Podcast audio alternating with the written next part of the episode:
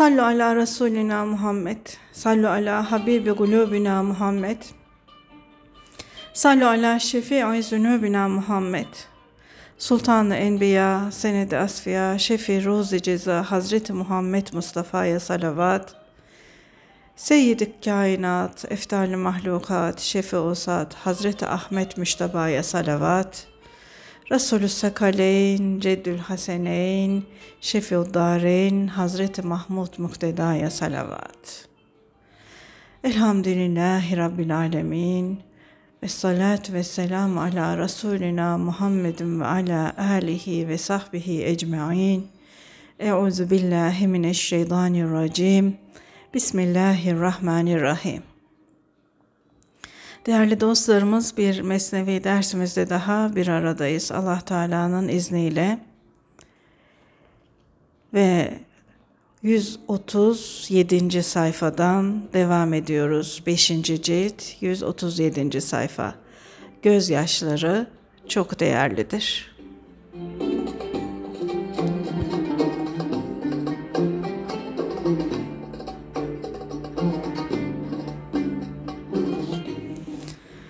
Günde beş kere kul namaza gel de gözyaşı dök, sızlan diye çağrılır davet edilir.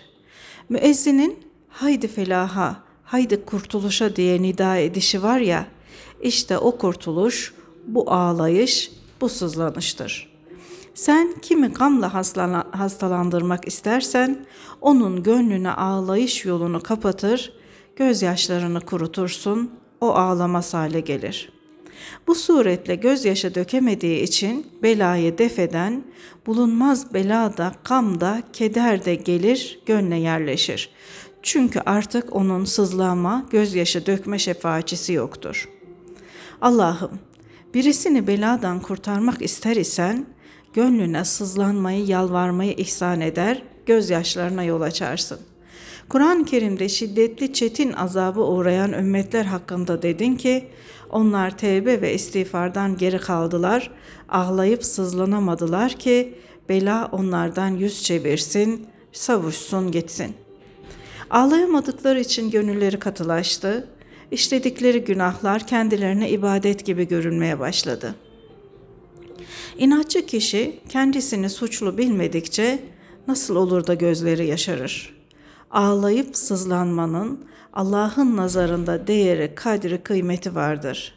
Ağlayıp sızlanmadaki değer başka nerede vardır? Ey ümit, sen şimdi belini sıkıca bağla. Ey ağlayan, sen de kalk, durmadan gül. Çünkü büyük Allah üstünlük bakımından gözyaşını şehitlerin kanları ile bir tutmaktadır.'' Başlık değerli dostlar, ağlayıp sızlanmanın gökyüzünden gelen belayı def ettiğini Yunus Aleyhisselam'ın kavminin hikayesi ispat etmektedir. Hak Teala faile muhtardır. Dilediğini yapar, dilediğine hükmeder. Şu halde gözyaşı dökmenin, yalvarıp sızlanmanın insana faydası vardır. Halbuki filozoflar Allah tabiata ve sebebe göre iş görür, dilediğine göre iş görmez. Bu yüzden sızlanma ve ağlama tabiatı ve hadiseleri değiştirmez derler. Yunus suresi 98. ayet-i kerimeye işaret var değerli dostlar. Yunus Aleyhisselam'ın kavmine bela gelip çattı. Gökten ateş dolu bir bulut ayrıldı. Şimşekler çakıyor, yıldırımlar taşları bile yakıyordu. Gök korkunç şekilde gürlemekte, herkesin beti benzi sararmaktaydı. Onların hepsi de damdaydılar. Vakit geceydi. Gökyüzünden gelen bu bela gece vakti gelip çatmıştı. Hepsi de damlardan aşağı indiler. Başları açık ovaya doğru koşuşmaya başladılar. Analar evlatlarını kendilerinden ayırdılar. Böylece hepsi çağrışıp ağlamaya, feryadı figana koyuldular. Akşam namazı vaktinden seher vaktine kadar başlarına topraklar septiler. Hepsi de ağlaşıyorlardı, yalvarıyorlar, feryat ediyorlardı. Sonunda o inatçı kavme Allah acıdı. Ümitsizlikten sabırsızca ah ve feryattan sonra bulut yavaş yavaş dağılmaya başladı. Başlığımız değerli dostlar, cennette akan dört ırmak. Arş, ihsan ve adalet madenidir, kaynağıdır. Onun altında mağfiretle, yarlığamalarla dolu dört ırmak akar. Bu dört ırmak, süt ırmağı, ebedi olan bal, şarap ve su ırmaklarıdır. Bunlar arştan cennetlere doğru akarlar. Bu dünyada da o ırmaklardan biraz bir şey ceyiz görünür. Bu dört ırmağın burada görünen kolları bulanıktır, kirlidir. Neden bulanıktır? Ne ile kirlenmiştir? Acı yokluk zehriyle. Cennette akan o dört ırmaktan yeryüzünde bir yudumcuk döktüler de insanlar su, bal, süt, şarap yüzünden birbirlerine düştüler. Kimisi akan sulara sahip çıktı, onu başkasına kaptırmak istemedi. Kimisi bal peşinde koştu, kimisi sütün hayranı oldu, kimisi de şaraba kendini verdi. Böylece insanlar arasında fitneler koptu, kavgalar çıktı.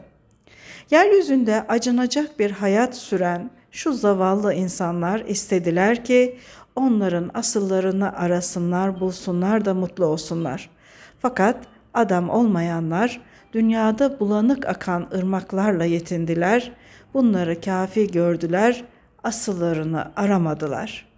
Fakat merhamet sahibi Allah, kereminden, lütfundan çocukları beslemek, onların gelişmelerini temin etmek için ötelerden süt verdi. Doğuran her kadının göğsünü süt çeşmesi yaptı. Kamu gidermek, düşünceyi def etmek, insana kuvvet ve cesaret vermek için şarap ırmağını üzüm suyundan akıttı. İnsanlara şifa, hastaların bedenlerine deva olsun diye bal arasının içini şifa şerbetine kaynak yaptı. Suyu da kirlerden temizlenmemiz, içip susuzluğumuzu gidermemiz için herkese ihsan etti sundu. Böylece bunları görüp asıllarını aramamızı, bulmamızı diledi.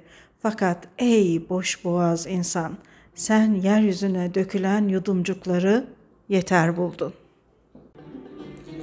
Başlığımız değerli dostlar, gözleri sebepleri görmeyen kullar da var. Öyle kullar vardır ki onların gözet, gözleri sebeplere takılmaz, sebepleri aşar. Allah'ın lütfu ile perdeleri deler geçerler. Sebeplerden kurtulmuş, müsebbibül esbab, sebepleri yaratanı bulmuş arif insandan tevhid-i zat, birlik sürmesini çekerler de illetten de kurtulurlar, sebepten de.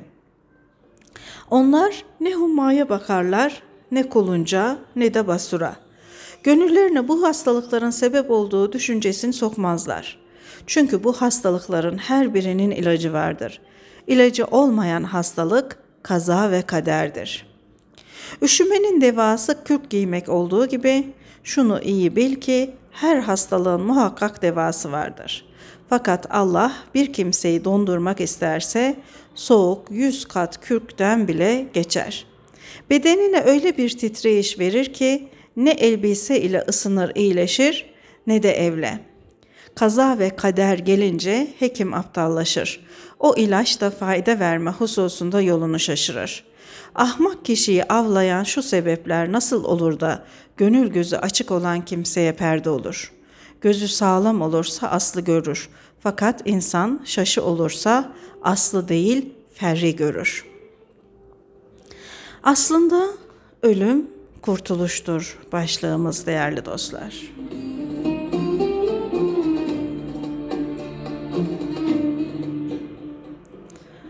Aslında ölüm kurtuluştur. Padişahın adamlarından biri zindanın burcunu yıksa, zindanda bulunan kişinin gönlü bu yıkılıştan incinir mi? Yazıklar olsun, bu mermer taşı kırdı da canımızı, ruhumuzu hapisten kurtardı. O güzelim mermer, o muhteşem taş zindanın burcuna da ne yakışıyordu, ne de güzel oymuştu. Nasıl oldu da kırdı? Zindandakini de hapisten kurtardı. Bu suça karşılık onun elini kırmalı der mi?'' Hapisten çıkarılıp dar ağacına götürülen kişiden başka hiçbir mahpus böyle bir söz söylemez. Birisini yılanların zehirinden kurtarıp şekerin bulunduğu yere götürseler bu hal o adama hiç acı gelir mi? Can beden kavgasından kurtulur. Ayağı olmaksızın gönül kanadı ile uçmaya başlar. Evet, Divan-ı Kebir'de de Mevlana Hazretleri diyor ki değerli dostlar, beden evi yıkılır sağlam efendi. Şunu iyi bil ki sen yaşıyorum sanıyorsun ama bedeninde zindandasın. Zindandan kurtulur, beden kuyusundan çıkarsan Mısır'ın Yusuf'u olursun, padişahı olursun, başa geçersin. Evet. Hani zindanın kapısında hapis edilen adamın geceleyin uyuyup da rüyasında gül bahçesi görmesi gibi. O adam der ki Allah'ım beni tekrar bedene gönderme, tene döndürme, şu gül bahçesinde gezip durayım. Cenab-ı Hak da duan kabul edildi. Artık bedene dönme der. Allah doğrusunu daha iyi bilir. Bak bu çeşit rüya ne kadar hoştur. İnsan ölümü görmeden cennete gidiyor. Böyle bir insan artık uyandığında içi yanar mı? Hasret çeker mi? Kapının dibinde zincirlere vurulmuş olarak yaşamayı arzular mı? Eğer mümin isen, gerçekten inanmış bir kişi isen nefis savaşı safına gir. Çünkü senin meclisin, senin bulunacağın yer gökyüzündedir. Ey Hakk'ın kulu! Göklere giden yolu bulmak ümidiyle kalk, mihrabın önünde bir mum gibi ayakta dur, ibadete başla. Başı kesilmiş mum gibi bütün gece ağla. Arayış, istek uğrunda sıcak gözyaşları dök, yan yakıl. Fazla yemekten içmekten ağzını kapa, dudağını yum. Gökyüzü sofrasına koş. Her an ümidini gökyüzüne bağla. Oraya yükselmeyi düşün. Söğüt ağacı gibi göklerin hevasına kapılda oyna dur. Zaman zaman mana göklerinden sana ruhani yağmurlar, ilahi aşk ve şevk harareti gelmede. Senin gönül rızgın arttıkça artmadadır. Seni de oraya götürseler bu işe şaşılmaz. Sen aczine, acizliğine bakma, isteğine bak. Değerli dostlar, şerhinde bakın ne diyor. Ey hakkı ve hakikati arayan kişi! Ben göklere layık değilim. Ben aciz ve değersiz bir varlığım diye düşünüp ümitsizliğe kapılma. Kendinde olan talep ve himmete bak. İnsanı gayeye ulaştıran taleptir yani istektir. Bu talep aslında senden değerlidir. Sende bulunandandır. Bununla sen kendine layık olanı iste. Çünkü her isteyici talip bir istenene, matluba layıktır.'' Üsküdarlı Talat merhum ne güzel söylemiş. Zati haktan talep vukuunda sineden masiva silinmelidir. Her dua müstecap olur ama talebin sureti bilinmelidir.''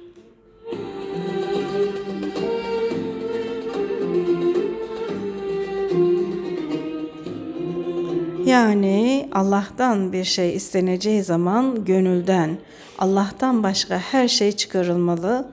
Yani insan tam manasıyla Allah'a yönelmelidir.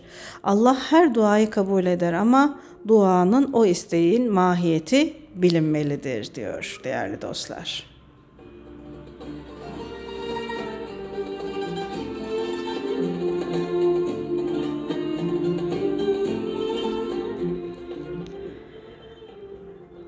Devam edelim. Çalış, gayret et de bu istek artsın. Artsın da gönlün şu beden kuyusundan çıksın, kurtulsun. Halk filan zavallı öldü der. Halbuki sen ey gafiller ben ölmedim diriyim dersin. Bedenim yapayalnız yatmış uykuya dalmış ama gönlümde sekiz cennet açılıp saçılmış. Can, gül ve nesrin bahçesinde uyumuş kalmış iken.'' Bedenim bu pisliklere bulaşmış halde bu ne gamlı ne acınacak haldir. Uyuyan canın bedenden ne haberi olacak? Beden ister gül bahçesinde uyusun, ister külhanda. Can, parlak, lekesiz mana aleminde ne olurdu kavmin bilselerdi diye nara atarak gezmekte, dolaşmakta. Yasin-i Şerif'in 26. ve 27. ayet-i kerimesinde anlatılan ne olurdu kavmin bilselerdi Rabbimin beni bağışladığını ve beni cennette ikram edilenlerden kıldığını der diye geçen ayet-i kerimeden bahsediyor değerli dostlar. Eğer can şu beden olmaksızın yaşamayı istemezse gökyüzü sarayı kimin mekanı olacak? Eğer can bu beden olmaksızın da yaşamayı dilemeseydi sizin rızgınız gökyüzündedir diye halk tarafından vaat edilen, övülen manevi rızıklar, nimetler kime nasip olacak? Dünyanın yağlı ballı nimetlerini yemek tehlikelidir. Bu dünya yemekleri Allah yemeğine engel olurlar. Nitekim Peygamber Efendimiz açlık Allah yemeğidir. Allah gerçek müminlerin bedenleri onunla diriltir, onunla yaşatır diye buyurmuştur. Yine ben Rabbime misafir olurum. O beni doyurur, suya kandırır buyurmuştur. Cenab-ı Hak da ferahlanarak rızıklanırlar diye buyurmuştur. Evet değerli dostlar, ferahlanarak rızıklanırlar. Ali İmran suresinin 169-170. ayetlerinden alınmış bir ifade. Bu ağır, kesif rızık kırıntılarından kurtulursan yüce, latif, hafif rızıklara kavuşursun. O manevi rızıklardan binlerce okka yesen yine de peri misali tertemiz tüy gibi hafif bir halde yürür gidersin. O yemek sende ne yel yapar, ne kulunç, ne mide sancısı, karın ağrısı verir. Dünya yemeğinden az yersen karga gibi aç kalırsın. Çok yersen miden ekşir, geğirmeye başlarsın. Az yersen huyun kötüleşir, kabalaşırsın, asabileşirsin. Çok yersen şişmanlar, hantallaşırsın. Fakat Allah yemeğinden, o lezzetli yemekten denizler kadar ye. Yine de hoş bir halde gemi gibi yüzer gidersin. Oruca sarıl, orucu terk etme, sabret. Her an Allah rızgını bekle. Çünkü o yaptıkları yerinde ve güzel olan Allah, tecellisini bekleyenlere hediyeler verir, ihsanlarda bulunur. Tok adam ekmek beklemez. Ekmeğe geç mi gelecek, çabuk mu gelecek düşünmez. Fakat yemeği ekmeği olmayan her an yemek nerede kaldı der, açlıktan yemeği gözler bekler araştırır. Sen beklemezsen, istemezsen o yetmiş kat devlet ve ikbal nevalesi sana gelmez. Bu sebeple babacığım sen göklerden gelecek mana yemeğini ercesine bekle, bekle. Manen acıkmış olan her aç sonra bir yiyecek, yiyecek bulur. Nihayet devlet güneşi doğar, onu nurlara gark eder. Himmet sahibi misafir az yemek yerse sofra sahibi ona daha çok ikramda bulunur, ona daha nefis yemekler sunar. Yalnız yoksul ve hasis olan sofra sahibi başka. Ona söz yok. Kerem sahibi rızık vericiye karşı kötü zanda bulunma. Ey güvenilen er, bir dağ gibi sen de başını kaldır, yücel de mana güneşinin ilk ışığı sana vursun. Baksana o ihtişamlı yüce dağın tepesi de seher güneşini beklemektedir.'' Değerli dostlar, şerhinde ne diyor bakın. Bir dağ gibi himmetini yükselt ki hakikat güneşinin nuru önce senin üstüne düşe ve seni aydınlata. Çünkü güneşin ilk ışıkları ihtişamlı yüksek dağlara vurur. Ey hak talibe, sen himmetini, gayretini, hulusunu ne kadar yükseltirsen, hakikat sabahının güneşi ilk önce senin üzerine düşer. Seni nurlandırır.'' Gerçekten de her kimin ki himmeti yüksek olur, bu deni dünyadan feragat kılarak ebedi hayata istekli olur. Hakkın nurlarına, feyizlerine o daha ziyade müstahit olur. Rahmani nurlar, ilahi ışıklar başkalarından önce onun üstüne düşer.''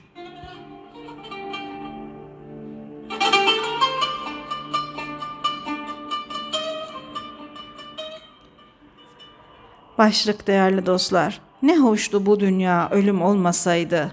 ne hoştu dünya mülkü zeval bulmasaydı diyen ve bu çeşit sözler söyleyen gafil kişiye cevap. Biri ne hoştu bu dünya ölüm olmasaydı, ölüm çıkıp gelmeseydi demekteydi. Başka birisi de diyordu ki, ölüm olmasaydı ızdıraplarla dolu olan bu dünya çekilmezdi, hiçbir işe yaramazdı. Ovaya yığılmış, dökülmüş, danesi sapından ayrılmamış, ihmal edilmiş bir harmana benzerdi. Bir çeşit manevi ölüm olan dünya hayatını sen dirilik sandın. Tohumu çorak yere ektin. Ey ahmak kişi, yalancı akıl, her şey aksi görür, tersi görür. Ölümünü dirilik, diriliği de ölüm sanır. Allah'ım sen bize her şeyi şu hile yurdu olan dünyada nasılsa öyle göster. Hiçbir ölü öldüğüne yanmaz, hayıflanmaz. Azığının azlığına yanar. Değerli dostlar, bu beyitte Muhammed suresinin 36. ayet-i kerimesi, Enam suresinin 32. ayet-i kerimesi, Ankebut suresinin 64. ayet-i kerimesi, Hadis suresinin de 20. ayet-i kerimesine işaret var. Allah'ım hakkı bize hak olarak göster. Bizim ona uymamızı kolaylaştır. Batıl olanı da batıl olarak göster ve ondan sakınmamızı nasip et. Allah'ım eşyayı bize nasılsa öyle göster. Yine Cami-ü Sair'de şu mealdeki hadise işaret var. Hiç kimse yoktur ki ölsün de hayıflanmasın, öldüğüne pişman olmasın. İyilik etmişse keşke daha fazla iyilik etseydim diye nadim olur, pişman olur. Kötülük etmişse keşke yapmasaydım diye pişman olur diyor değerli dostlar. Hiçbir ölü öldüğüne yanmaz, hayıflanmaz, azığının azlığına yanar. Yoksa aslında o dar bir yerden bir kuyudan kurtulmuştur. Bir ovaya düşmüş, bir devlete kavuşmuş, ferahlığa ermiştir. Bu yaz konağından, şu daracık deve yatağından geniş bir ovaya geçmiştir. Orası doğruluk makamıdır. Yalan sayvan değildir. Orada hususi şarap vardır. Kişi onunla manevi mest olur, ayranla değil. Orası öyle bir doğruluk makamıdır ki o makama gelen orada manen Allah'a kavuşmuştur. Allah'la beraber olmuştur. Bu ateş mahalli olan mihnet ve ızdıraplarla insanı yakan, mahveden dünya balçığından kurtulmuştur. Aydın, mutlu bir yaşayışa ermediysen, bir iki nefeslik ömrün kaldı sabret. İnsanca yaşa, mertçe öl.